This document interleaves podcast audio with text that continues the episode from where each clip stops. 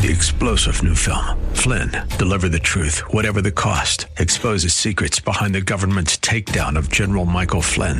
Flynn knew what the intel world had been up to. He ordered the first audit of the use of contractors. This set off alarm bells. He told the truth. He was the most dangerous person for Donald Trump to hire. They had to get rid of Flynn.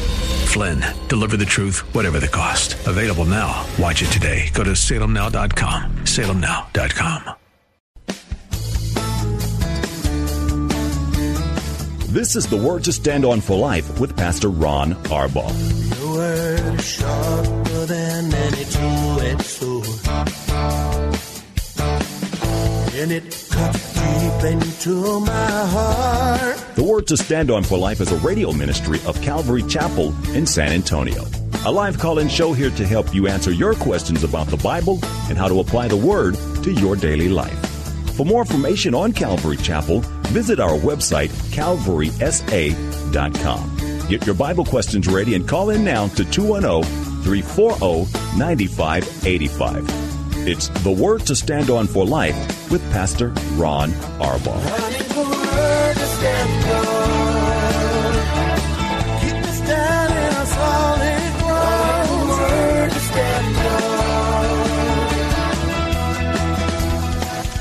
Welcome to the Friday show. Thanks for tuning in. I'm Pastor Ron Arbaugh from Calvary Chapel in San Antonio, Texas.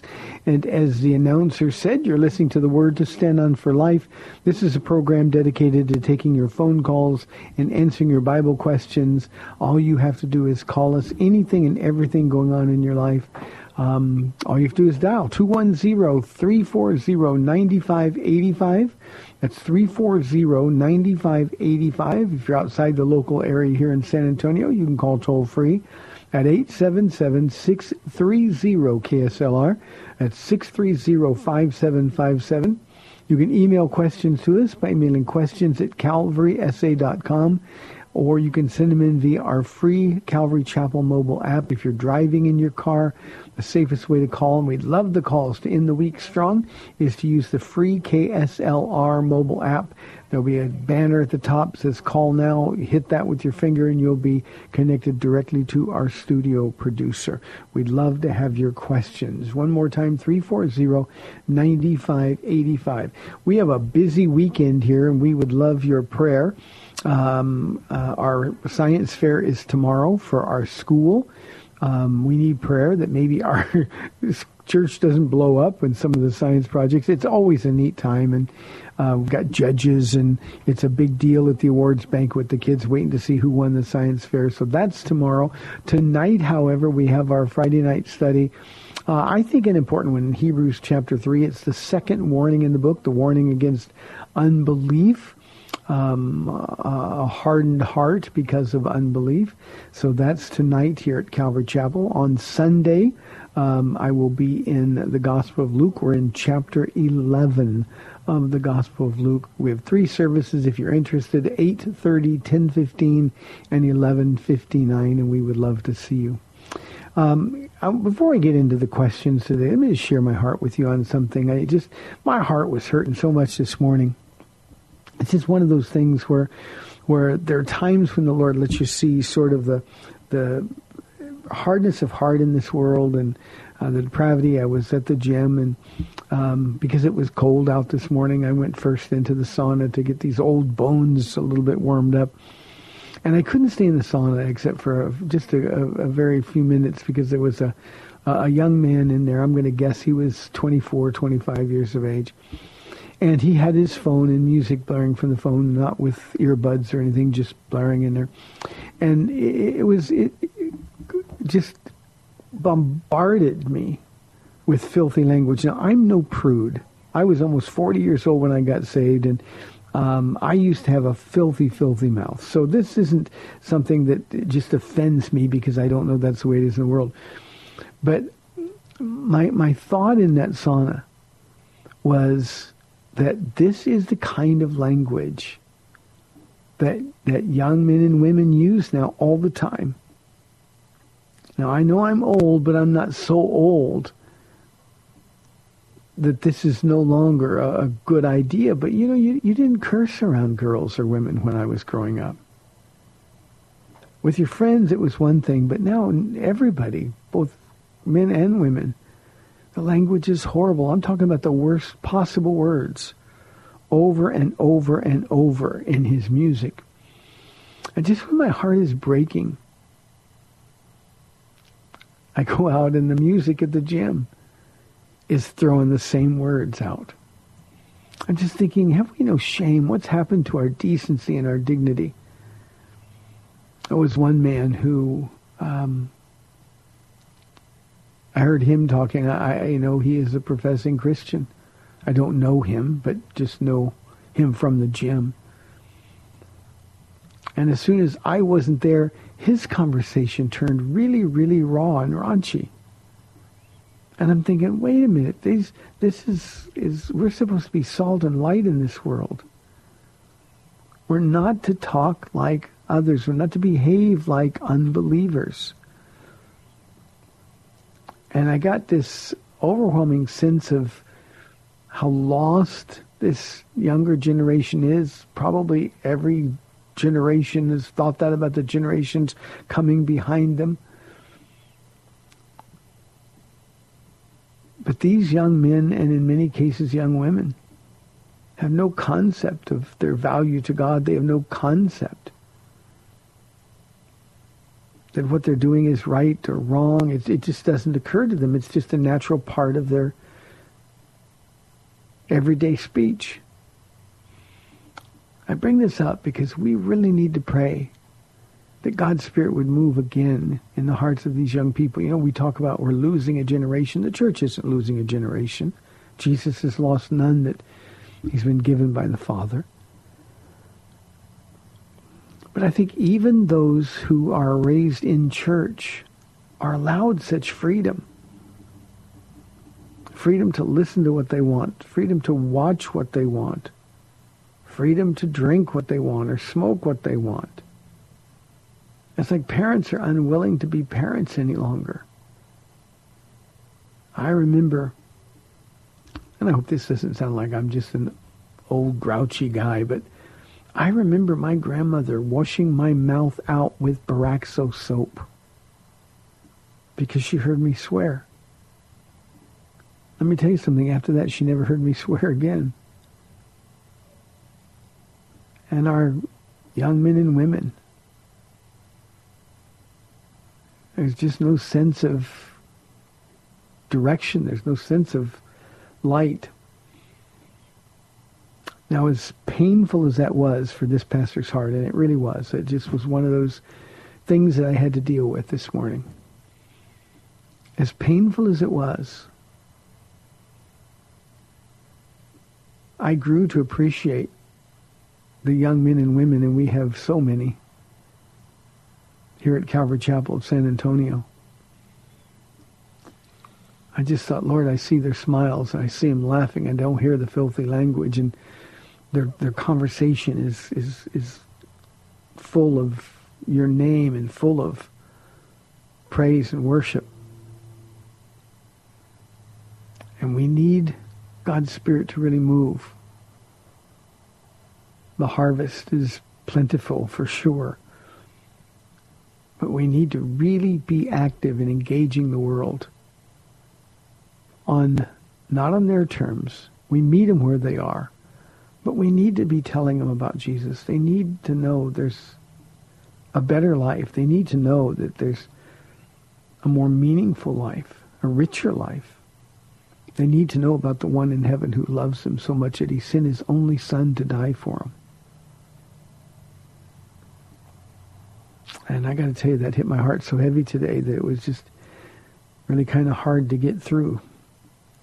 Enough ranting. 340-9585 for your live calls and questions. Here is a question from our email inbox. This is from Kirby in 1 Peter chapter 2 verse 12. Is the word visit translated wrong? I'm assuming this verse refers to God's coming in judgment, and if so, God is coming down to establish his millennial reign and not just visit. Uh, Kirby, I think you've you've probably got it a little bit wrong. The word visit uh, is a, a, a, strange kind of word. Um, translated. It's it's more important to, to suggest in the day of his visitation, and that word is a word. Uh, it's episcopal and it's not not the normal use, but this is when he comes in sort of a, an investigating way, or or to expect inspect us.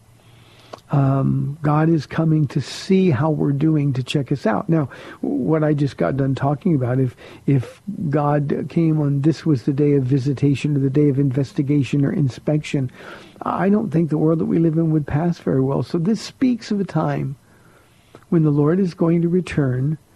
Um, we know, uh, in terms of our eschatology, that uh, the Lord's going to call us to be with Him. We're going to be caught up to be with Him in the air. Uh, we're going to be with him for a period of time uh, on earth at seven years while the Great Tribulation takes place. And then that day of inspection is going to come for everybody in the world. And when we're being inspected on the day that he visits, it's not going to be good enough to say, well, you know, everybody talks like that. We're young and we just, the words don't mean so much to us. Or, well, you know, everybody does this. And so it's not that big a deal. It, that's not going to be okay on the day that he comes and inspects us. So, uh, Kirby, that's what he's talking about there on the day of our inspection when we stand before the Lord. I know we often don't think as Christians that there is a day of of uh, inspection for us because our sins are forgiven, but believe me, the motives of our heart are going to be laid absolutely bare. Here's a question from Matt. I like the way he asks it. Pastor Ron, what's more important, being doctrinally sound or loving. Uh, Matt, you can't separate those two. Uh, if you are not loving, your doctrine stinks. If you're not doctrinally sound, you can't be loving. It's that simple. Uh, it's very important we understand that. You know, when Paul wrote to Timothy, he said, Timothy, watch your life and doctrine closely. And the reason he said it that way is because how we live demonstrates what our doctrine is. What, what we really believe is laid bare by how we behave. Yet if we are the most doctrinally sound person in the world and we have no love, 1 Corinthians 13 says we're just noisemakers and an unpleasant noise in the world that we live in. So, Matt, we've got to be both doctrinally sound because that teaches us who Jesus really is. And if we know who he really is, then we can emulate him. And when we emulate him, of course, then the Spirit of God moving through us is going to be loving. Um, the idea that we can be just loving, which is more accepting of people, I think, even when their doctrine is aberrant, that isn't loving at all. We've got to tell people the truth about who Jesus is and what he expects. That is to be loving. It's not loving to let somebody believe something that's untrue. It's not loving to let somebody live a life that is in contradistinction to God's word and not say anything. That's not loving. So we've got to be both of those things, and they're equally important. In fact, as I said at the beginning, Matt, you can't separate the two. Very, very important. 340-9585 for your live calls and questions. Here's a question from Clay. Uh, what does it mean that God is unwilling for any to perish? If he wanted everyone saved, wouldn't he just save them? Um, yeah, Clay, he, he wants everybody saved, but he knows not everybody's going to be saved. And obviously, God doesn't force us. He doesn't um, um, interrupt or, or intervene in our free will to choose. But it is clear that God wants everyone saved. When we're told that God is unwilling for any to perish, it's in the context of of uh, the second coming. People say, "Well, when is this coming that we've heard about?" Uh, he's not coming, and Peter said, um, um, "Don't don't be surprised. Don't be shocked. God is patient." unwilling that any perish. So God's patience is really important. You know, I mentioned on the program yesterday with Paula that I got saved um, uh, 28 years ago. Uh, um, next, this week, in fact. Let me see what's today's date. Yeah, uh, I think tomorrow is is my spiritual birthday. And um, imagine if God wasn't patient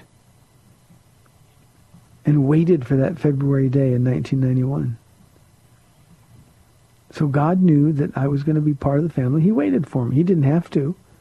And he's still waiting for people today. I can't imagine that Jesus isn't eager to come back. He's he's probably more eager to return and, and bring us to him than we are for him to come and get us. But right now, if he came during this broadcast, I always take a moment to pause there thinking, okay, Jesus, you want to come right now? Oh, well, he didn't come. But if he came during this broadcast, I've got people in my family, I've got people that I dearly love who would be left behind to experience the wrath of God on earth. Think about that. If my heart breaks, how much more how much more does God heart, God's heart break? So he's not rushing. He's knows the exact time. We don't. He knows the exact time he's going to return. But Clay, God is really unwilling. The problem is we, too many of us, are willing to perish. I wish it weren't so, but it means that God is going to wait until the last possible moment and then he's going to come and he's going to get us. Remember, God does want everyone saved. He just doesn't force them to save, uh, to be saved. Uh, think about what it'd be like if, if God says, "Okay, you've got free will. You have to choose me." And Hebrews nine twenty seven says that it's appointed unto men to die once and face the judgment. That means we've got to make a choice in this life about where we're going to spend eternity. And if we don't choose Jesus, we have chosen to go to hell.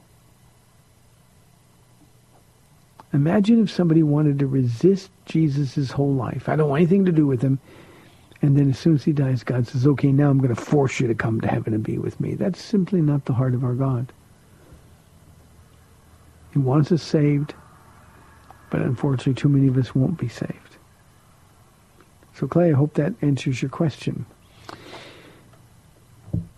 Here is, let's go to the phones. We've got Greg calling on line one from San Antonio. Greg, thanks for calling. You're on the air.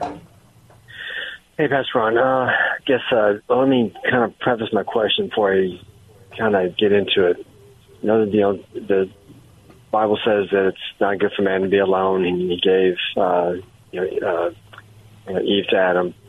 Um, I think for most people, not all, but some people are definitely called to be single. But uh, for those of us who enjoy doing life with someone else, why is it you don't think, or why is it that when we are in with Jesus in eternity, that we will no longer be married to another person? We're just mm. just be in fellowship with Jesus. What? How do you picture that, or why do you think that's the case? Yeah, Greg, you've asked a question that almost caused me to stumble uh, when I first got saved. Uh, I, I, remember thinking, you know, uh, getting saved and, and, and uh, finding that this beautiful woman uh, who loved God with all of her heart and who loved me was in my house, the woman that I, I thought I wanted to get away from before I got saved. And I thought, we finally got a good marriage. And then when I was reading that, I thought something had to be wrong. God, of course we're going to be married in heaven. I just figured out how to do it right. And, and it really almost caused me to stumble. But here's the thing. You know, it's a whole new order of things. And we can only be married to one person at a time. And in heaven, we're going to be married to Jesus. Now, uh, Greg, with all of my heart, I believe that God is going to make Paula hang around with me in eternity. I really do. And here's what I know for sure.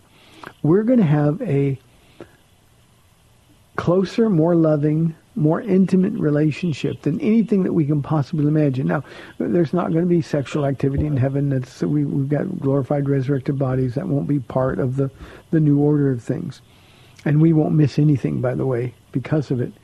Um, but but yeah, we're going to stand together. We're one flesh. So when, when I got saved, uh, uh, Paula and I became a team. And we're going to be that way. We're going to stand before God on the Bema seat and be judged together. uh, how we prayed for one another, how we supported one another, uh, how we responded to one another. So our relationship in heaven is going to be far closer, um, greater fellowship, greater oneness than anything that we can possibly imagine. At the same time, our marriage, we are going to be Jesus' bride, and that's what we'll do forever. So um, we won't be alone. Um, our relationship with everybody will be different. I think my relationship with Paula will be different than my relationship with anybody else in heaven. But but all of the other relationships that we have, I'll stand uh, before the Lord with before my church. I'll stand. They'll stand before the Lord relative to, to how they received me as God's gift as the pastor. So we're going to have uh, uh, greater and more intimate relationships with everybody.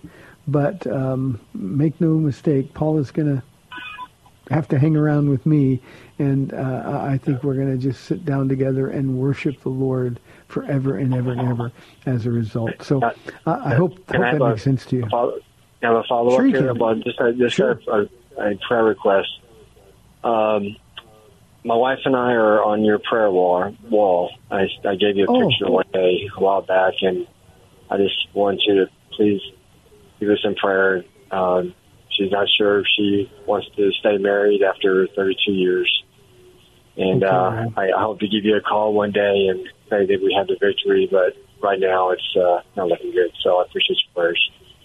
Okay, Greg. Thank you. I'll be praying, and thanks for reminding me um, that that this is who you are. Appreciate it very, very much. 340-9585. We got five minutes left in this half of the program. I, I didn't uh, recognize Greg's voice, and um, one of the things for those of you in the audience who don't come to Calvary Chapel, uh, which is by far the most of you, um, uh, people give me a picture. I had a, a young man come up. I said, "Hey, I don't have a new picture of you and your new wife." And yesterday was his anniversary, and um, uh, so today I came to the office. He handed me a brand new picture. I've got a prayer wall um, that is just covers my office at home. It's actually Paula's office, but she lets me use it for my prayer wall. Um, but um, uh, that's how I pray for people. That's how I remember to pray for people. And and when people hand me a picture, they need to know that that picture is going on that wall, and that means they're going to get prayed for continually. And Greg, we will be praying for you and, and for your wife, for the Lord to do a, a, a wonderful move in her heart. Uh, for the time being, the one thing, the only thing you can do to help her out is get closer to Jesus than you've ever been before. Let his light shine through you in such a way that she would look at you and say, how can I walk away from this? And, and the Holy Spirit will use your witness and your testimony. Uh, try to avoid arguing with her. Just love her. Keep your arms open for her. And uh, as long as, um, you know, there's no biblical grounds for divorce, uh, it's still not too late and the Lord, uh, the Lord can move. Uh, we're, we're inside. We're about just turned three minutes now. So rather than go to another question, let me say this. Um, when God said it's not good for man to be alone, he, man is that in the general sense. It's not good for women to be alone either. And as Greg pointed out, it is true that some people um, are given the gift of celibacy and, and they can serve the Lord and they don't miss anything. Paul says, in fact, that that's a better state because you can devote 100% of your energy and your time to pleasing just Jesus without being concerned about anyone else. But for the huge majority of people, uh, who who are Christians, um, we need to act as though it's not good for us to be alone. Too many husbands and wives are virtual strangers in their homes. He's got his thing, she's got her thing. Uh, there's no Bible reading or Bible study going on in the home. The, the home isn't centered around the person of Jesus Christ. Uh, and for most of us who are married and have kids, your kids are watching. They're learning a lot about your Jesus based on how you and your wife interact. And the one thing that you always want to do is make your home a place where your kids know Jesus is in charge. And they're going to only do that. I uh, was once uh, asked, I had the privilege of being asked to do a special event. It was a father-daughter banquet. And um, the one thing I told those dads with their daughters in the room, I told them the best thing you can do for your daughter is to cherish her mother. She's watching you to see what kind of man she should marry. If you have boys, your boys are watching you to see what kind of man of God they can be or how, how they should treat their wives. Take advantage of the time that we have left. Before Jesus comes, take advantage of time and make sure your marriage every day is brought before the Lord. It'll change everything and your witness will convince a lot of people. Christian marriages ought to be the most loving, the most intimate, and fun places that there are. Well, we've got 30 minutes left in the week. Time flies. 340-9585 or toll free 877-630-KSLR. This is the Word to Stand on for Life. I'm Pastor Ron Arbaugh from Calvary Chapel in San Antonio, Texas. I will be back in two minutes.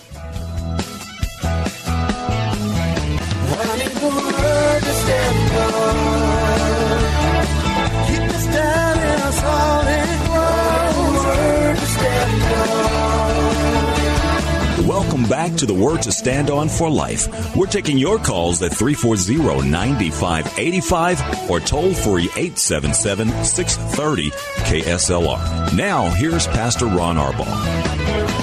Welcome back to the second half of our Friday program, 340-9585 for your live calls and questions.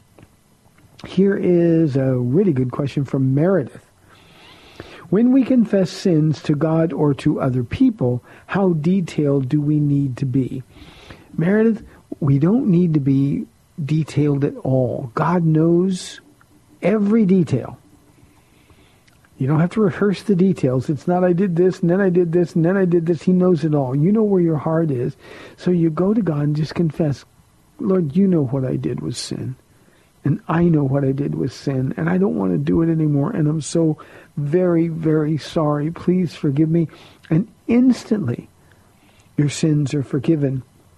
And I love 1 John 1 9, you're purified from all unrighteousness. It means that instantly you have right standing with God. So you don't need to be detailed. Now, what you don't want to do is have those general confessions. Okay, Lord, I know I'm not perfect and I must have sinned, so forgive me if I sinned against you or anything. No, we don't want, we don't want to approach God. We can't approach God like that. That's not being honest.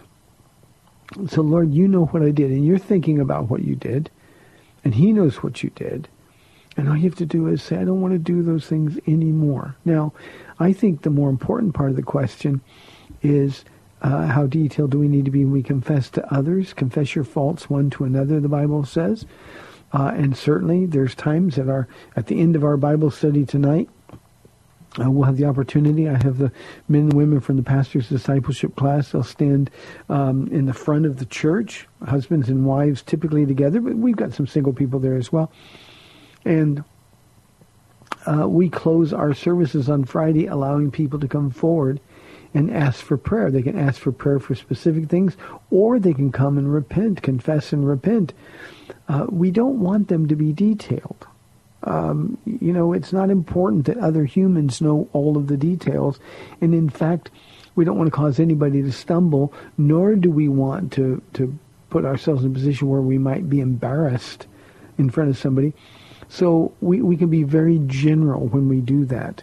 And, and since God is the one who knows all the details, humans don't have to. And I think sometimes if we don't remember that principle, Meredith, we end up um, turning prayer into fodder for gossip.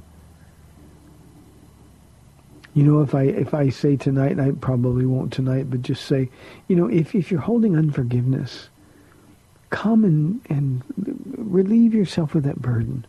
Come and confess and repent, and somebody will pray with you and pray for you.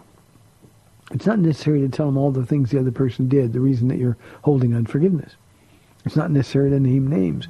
Prayer should never be a place that becomes um, um, a bed for gossip. So, uh, not detailed at all. One other comment that I might make, and this isn't what you asked, Meredith, but when you've confessed your sins and God has forgiven and forgotten them, they don't need to be brought up anymore. The enemy will try to push that play button and make you feel extra guilty all over again. There is no condemnation for those who are in Christ Jesus, Romans 8 1 says. So when you've got sins that have been forgiven, they're in your past, leave them there. Forgetting what is behind, Paul said, one thing I do, this one thing I do, I press on. And I like saying it this way, I press forward. No longer worried about what's behind me, but worried only about what's in front of me. I want to stay with Jesus. And fellowship with him allows you to do that. Here's a question from Jonathan. He does not say how old he is, but he says, what kind of service in the church can kids like me be involved in? Jonathan, this is one of the thrilling questions uh, that I've had in a long time. I love the idea that kids love to serve. There's all kinds of things you can do. Now, I don't know where you go to church, Jonathan, but here's what we do here at Calvary Chapel, just to give you an idea. We have a, a, a ministry called Growing in Servanthood, and it is a place where children serve with their parents or with a parent. They get involved in ministry groups, and they serve. And they do everything from cleaning um, if you were to come into the bathroom between services here on a Sunday, you might see an eight-year-old standing on the on the the uh, basin cabinet. I don't know the word escapes me now, but but but they're cleaning the mirrors. Um, you know, they're they're uh, taking out trash. Um, there's a, a, ministry where they can go and pray. Uh, we have a lot of the kids who will usher with their parents and pass out bulletins and things like that. Um, on Communion Sundays here, Jonathan, uh, we let our kids participate in passing out the elements in the church. And these are very important steps. Learning to serve, the earlier the better, and learning to serve is really the key to, to, to being blessed by the Lord in all that you do. So there's just almost no service you can't be involved in. Um, we've had young people. I don't know again how not like eight or nine, but but teenagers be involved in sound ministry. Um, there's our, our, kids, especially our teenagers. Jonathan, involved in helping in the ministry. Uh, one of the the um, young girls who comes in here every uh, day at four o'clock to pray for the program with with a bunch of the other kids. Um, she'll come all three services on Sunday, and she actually goes in and helps the, the teachers in two of those services um, with the kids that they've got in their class. She's been in the class, and and uh, she goes and offers her help, and they they like her because she's so energetic. So, children's ministry is a great place to serve. Um, being in the nursery, um, we got babies to hold and babies to pray for, and and um, and the kids uh, with adult supervision are in there able to do that. So there's lots and lots of opportunities, Jonathan, uh, where where children can be involved in service. Uh, go talk to your pastor and tell him, you know what, I, I love coming to church here, but I want to serve. Uh, I think every church, every church, regardless of size now, ought to have at least two services.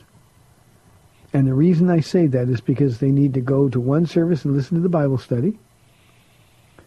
And then they need to use the other service to serve others. If you have one service, you can't do that. If you have one service, the children's ministry leaders never get in to where the word's being taught. Um, it's just, I can't imagine ever doing one service. If I had a building that could seat 10,000, I'd still have two services, at least and I think I think it's important. So, Jonathan, good for you for wanting to serve. Here is an anonymous question. My wife is having some health issues, and we are both afraid. How can we not be afraid and have bigger faith? Uh, Anonymous, this isn't necessarily about having bigger faith or that your faith is weak. Fear is natural for all of us. Um, I dare say Paula has as much faith as anybody I know. Uh, but when I was going into surgery and the doctor said this was critical surgery, or, or uh, let me rephrase it, that, that there could be problems or complications, um, she was afraid. But here's what she did in her fear, in her with her fear. She took it before the Lord and found a way to rest so that fear didn't overwhelm her. It's not a sign of bad or weak faith to be afraid. I think sometimes we get the impression that if we weren't, a, if our faith was sufficient, we wouldn't even be afraid. But there's so much that we're afraid of. I tell our church here, Anonymous, that that faith is the antidote for fear. Fear is why we need faith. And so when we're afraid, we take those issues before the Lord. Now, one other thing, and um, in, in, looking at this question today, um, I was just reminded of a situation that I had earlier this week where somebody came and said something similar to your question, that uh, their wife is having some issues that, that as of now they don't have a diagnosis for. Um, and and they're both afraid. And the, the, the young man in the marriage said, "Well, how can I be strong for my wife?" The only way you can be strong is to be with Jesus. And you want to show through your closeness to Jesus what the answer for her is in, in, in the case of the people here that I talked to the other day. Too often we worry about things that haven't happened yet. Jesus said, don't worry about tomorrow. You know, in the litigious society that we have, uh, doctors really cover their rear ends by giving you the worst case scenario. It could be this, it could be this, it could be this. I can't tell you how many times doctors have told people in our church that your baby's going to be Down syndrome, you need to abort, or, or uh, you know, this could be cancer, this could be, and and they they just use all the key words to scare us to death. Um, and and I just don't think there's any value in that. You know, when people say, "Do you want good news or bad news?" I think most of us say, "Give me the good news first.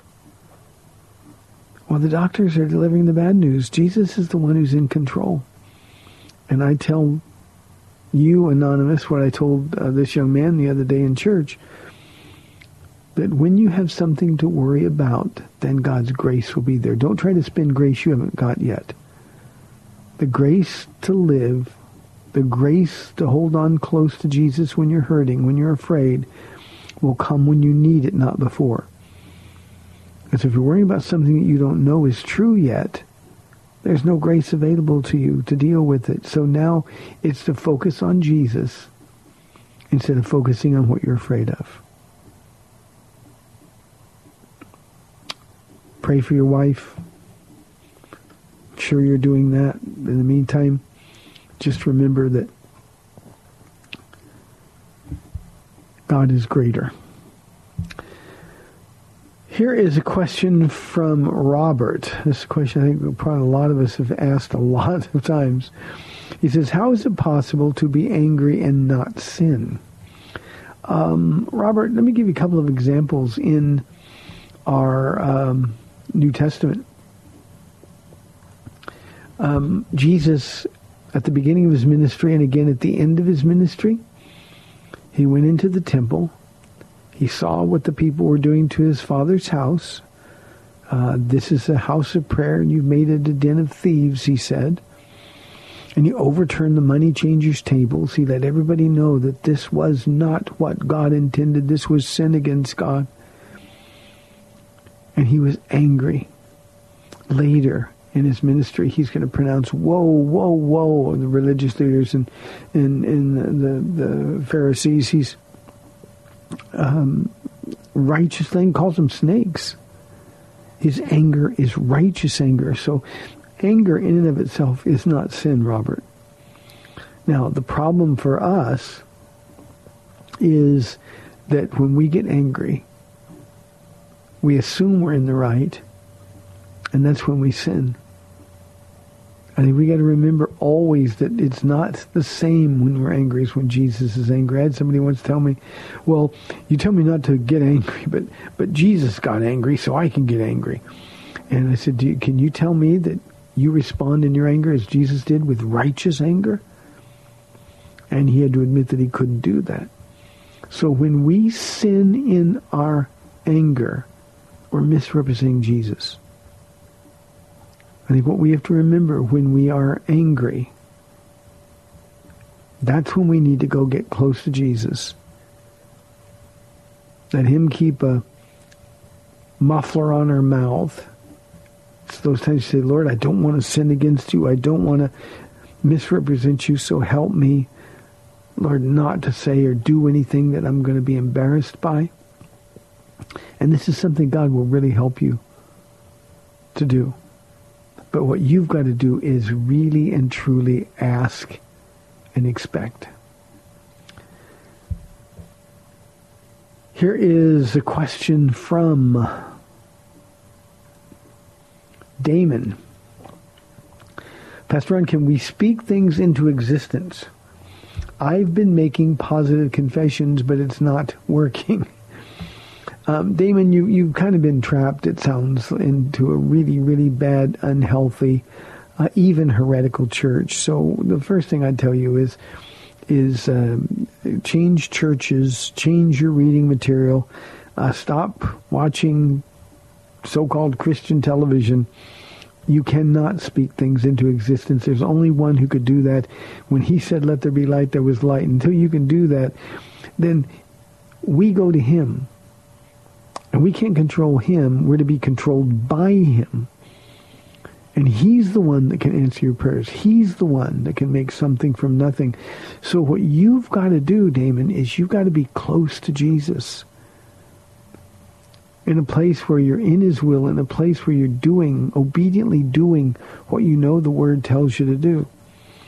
But most importantly, Damon, and this may not sound like what you want to hear from me.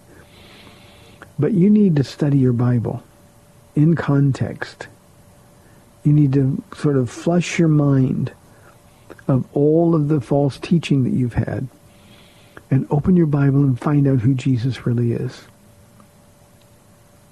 You know, when we talk about positive confessions, it's almost like we can twist Jesus' arm to make him do what we want him to do. Even he didn't do that in praying to his Father. He said, Father, nevertheless, thy will, not my will, be done. And Damon, the good thing about where you are right now is you, if you will take my counsel today, you're about to be introduced to the most wonderful man who happens to be God that you could ever possibly have imagined. Not a magic genie God, not a fairy God who's going to wave a wand and make impossible things happen. But this is a God who's going to invade your heart. And he's going to change you. And he's going to begin this process of making you want for your life what he wants for your life. And I promise you, I promise you, Damon, he's going to blow your mind. To him who is able to do all that we can ask or imagine, more than all we can ask or imagine, immeasurably more, one translation says. That's the Jesus that I want you to know. So we can't speak things into existence. We can't jinx ourselves by saying something negative. That's false teaching. There's a lot of it going on. It keeps working on people, Damon, because they want to believe that they can dumb control God instead of allowing God to control them. 340-9585. Shannon says, Pastor Ron, what exactly is the apostles' doctrine in chapter 2 of the book of Acts? Shannon, it's what you've got in your New Testament. The apostles' doctrine was what we have codified in the New Testament. Um, they didn't have it then, so the, the, the apostles taught it. Uh, they lived it and then the power of the Spirit enabled that, that doctrine changed the hearts and minds of the believers. And more and more they became like Jesus. The, the process of sanctification began. We don't have to wait in supernatural ways. We don't have to have prophets uh, come to us. We don't have to have somebody come and say, thus saith the Lord. We have everything they taught in our New Testament. Let me give you a, a suggestion, Shannon. Read the book of Ephesians. It's always my go-to in situations like this. Because you'll find in the first three chapters of Ephesians, this book is just so perfectly divided this way. You'll see the glorious doctrine of the apostles. It's focused on what God has done for us. And then the final three chapters give you detail about how we are to respond to what God has done for us. So the doctrine, our hearts are grateful. And the second three chapters is sort of how we say thanks to God by virtue of the way we live. So the doctrine of the apostles is really, really important. Again, I said this earlier in the program, Shannon, but uh, Paul told Timothy, watch your life and doctrine closely. Um, uh, doctrine is super, super important. You know, every time I say the word doctrine in church, I can see people's eyes roll, sort of. You know, it's one of those, oh, doctrine is boring. Uh, you read the first eight chapters of the book of Romans, and all you're going to see is thrilling doctrine. First three chapters of Ephesians read about the superiority of Jesus in the early chapters, especially the first two chapters of Colossians and it will thrill your heart. So in the book of Acts, clinging to the apostles' doctrine, it's like you and me holding onto our Bibles for dear life and never letting go. Fall in love with your Bible, and you will fall in love with Jesus. We promise. That's the way we close every teaching program we have on the radio.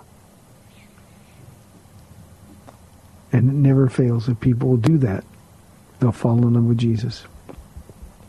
Felicia wants to know, Pastor Ron, do miracles happen at your church? And then she says, I just don't see miracles happening like the ones I see in the Bible.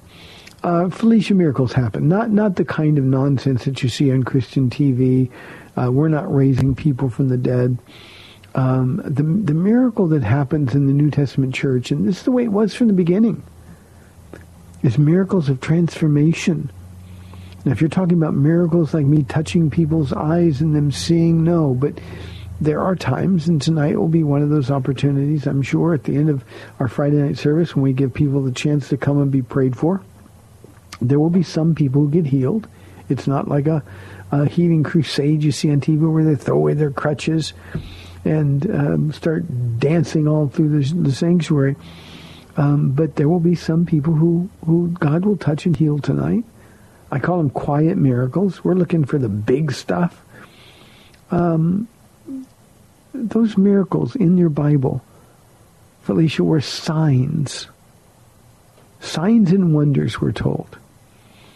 And signs point to something. They point to a destination. Well, those signs then pointed first to Jesus when he did them, in the Gospels, and then to the authority of the apostles and the validity of their message as they were turning the world right side up for Jesus Christ. It was a world that was, frankly, virgin in terms of hearing about Jesus, and the power of God went before them. Now, in San Antonio, Texas, in the United States of America, Felicia, Everybody knows about Jesus, so we don't need signs.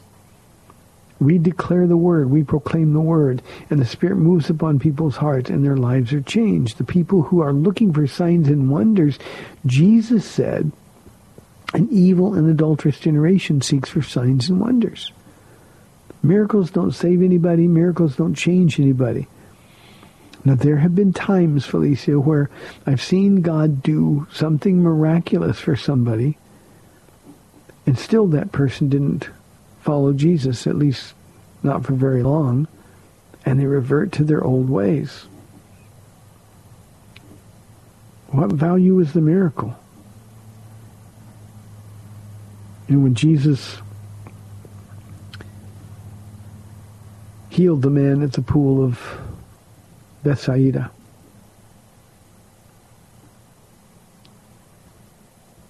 nobody saw it. No attention was drawn to it. Jesus lost him in the crowd. The next day, Jesus found him again and said, now go and quit sinning or something worse will happen to you.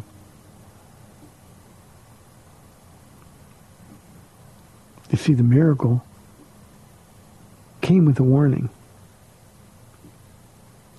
So yeah, miracles still happen, but they're not the kind of miracles that we see on TV, and certainly not the sign miracles that we see in the New Testament.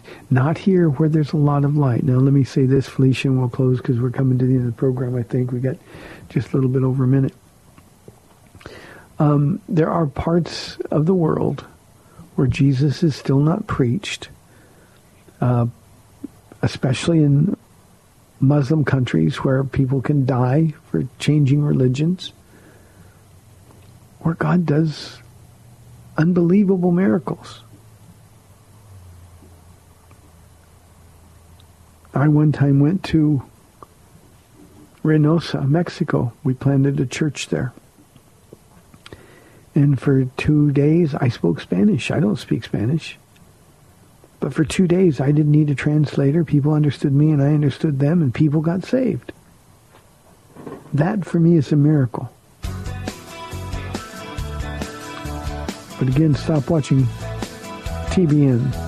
That's not the kind of stuff that happens where we live. Hey, it's been a great week. I appreciate the calls. I appreciate the questions. Have a great weekend. Go to church. Offer yourself in service to the Lord. See how you can be used for your glory. God bless you. I'll see you Monday, Lord willing. Bye-bye. Thanks for spending this time with Calvary Chapel's The Word to Stand On for Life with Pastor Ron Arbaugh. The Word to Stand On for Life is on every weekday afternoon at 4, and Pastor Ron invites you to find out more about Calvary Chapel at calvarysa.com. The Word to Stand On for Life was sponsored by Calvary Chapel of San Antonio.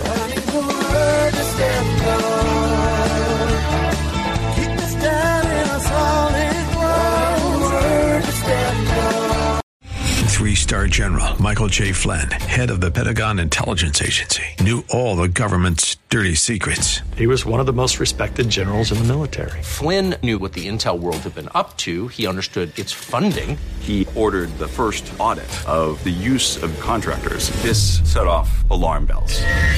The explosive new documentary, Flynn, Deliver the Truth, Whatever the Cost, uncovers the facts behind this scandal. Flynn told the truth. He was the most dangerous person for Donald Trump to hire. I find out the worst enemy that I'm going to face in my life is right here in America. They took my assessment and they wanted me to change it. And I was like, I'm not changing it. They had to get rid of Flynn. With in depth interviews, archival footage, and never before seen personal records of the man behind the headlines. I just felt like I was drowning. Flynn, Deliver the Truth, Whatever the Cost. Available now. Watch it today. Go to salemnow.com. Salemnow.com.